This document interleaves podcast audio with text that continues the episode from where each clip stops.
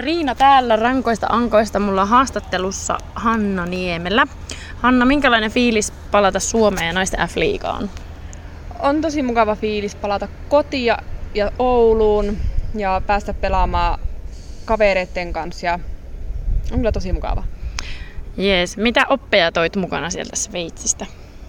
No ainakin rentoutta oman pelaamiseen ja suhtautumisen salibändiin, koska siellä joutui menee aina, tai kun sarja oli uusi, vastustajat oli uusia ja tietyllä tavalla peli, pelikin oli vähän erilainen, niin joutuin avoimin mielin lähteä jokaiseen peliin ja semmoista kokemusta ja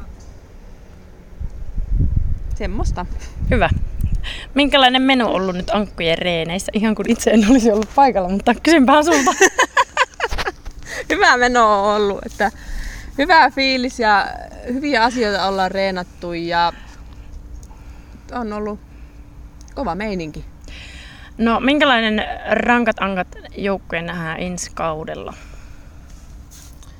Aktiivinen, isolla jalalla tuleva joukkue ja varmasti aika vaikea vastustaja ollaan tulevalla kaudella. Olla.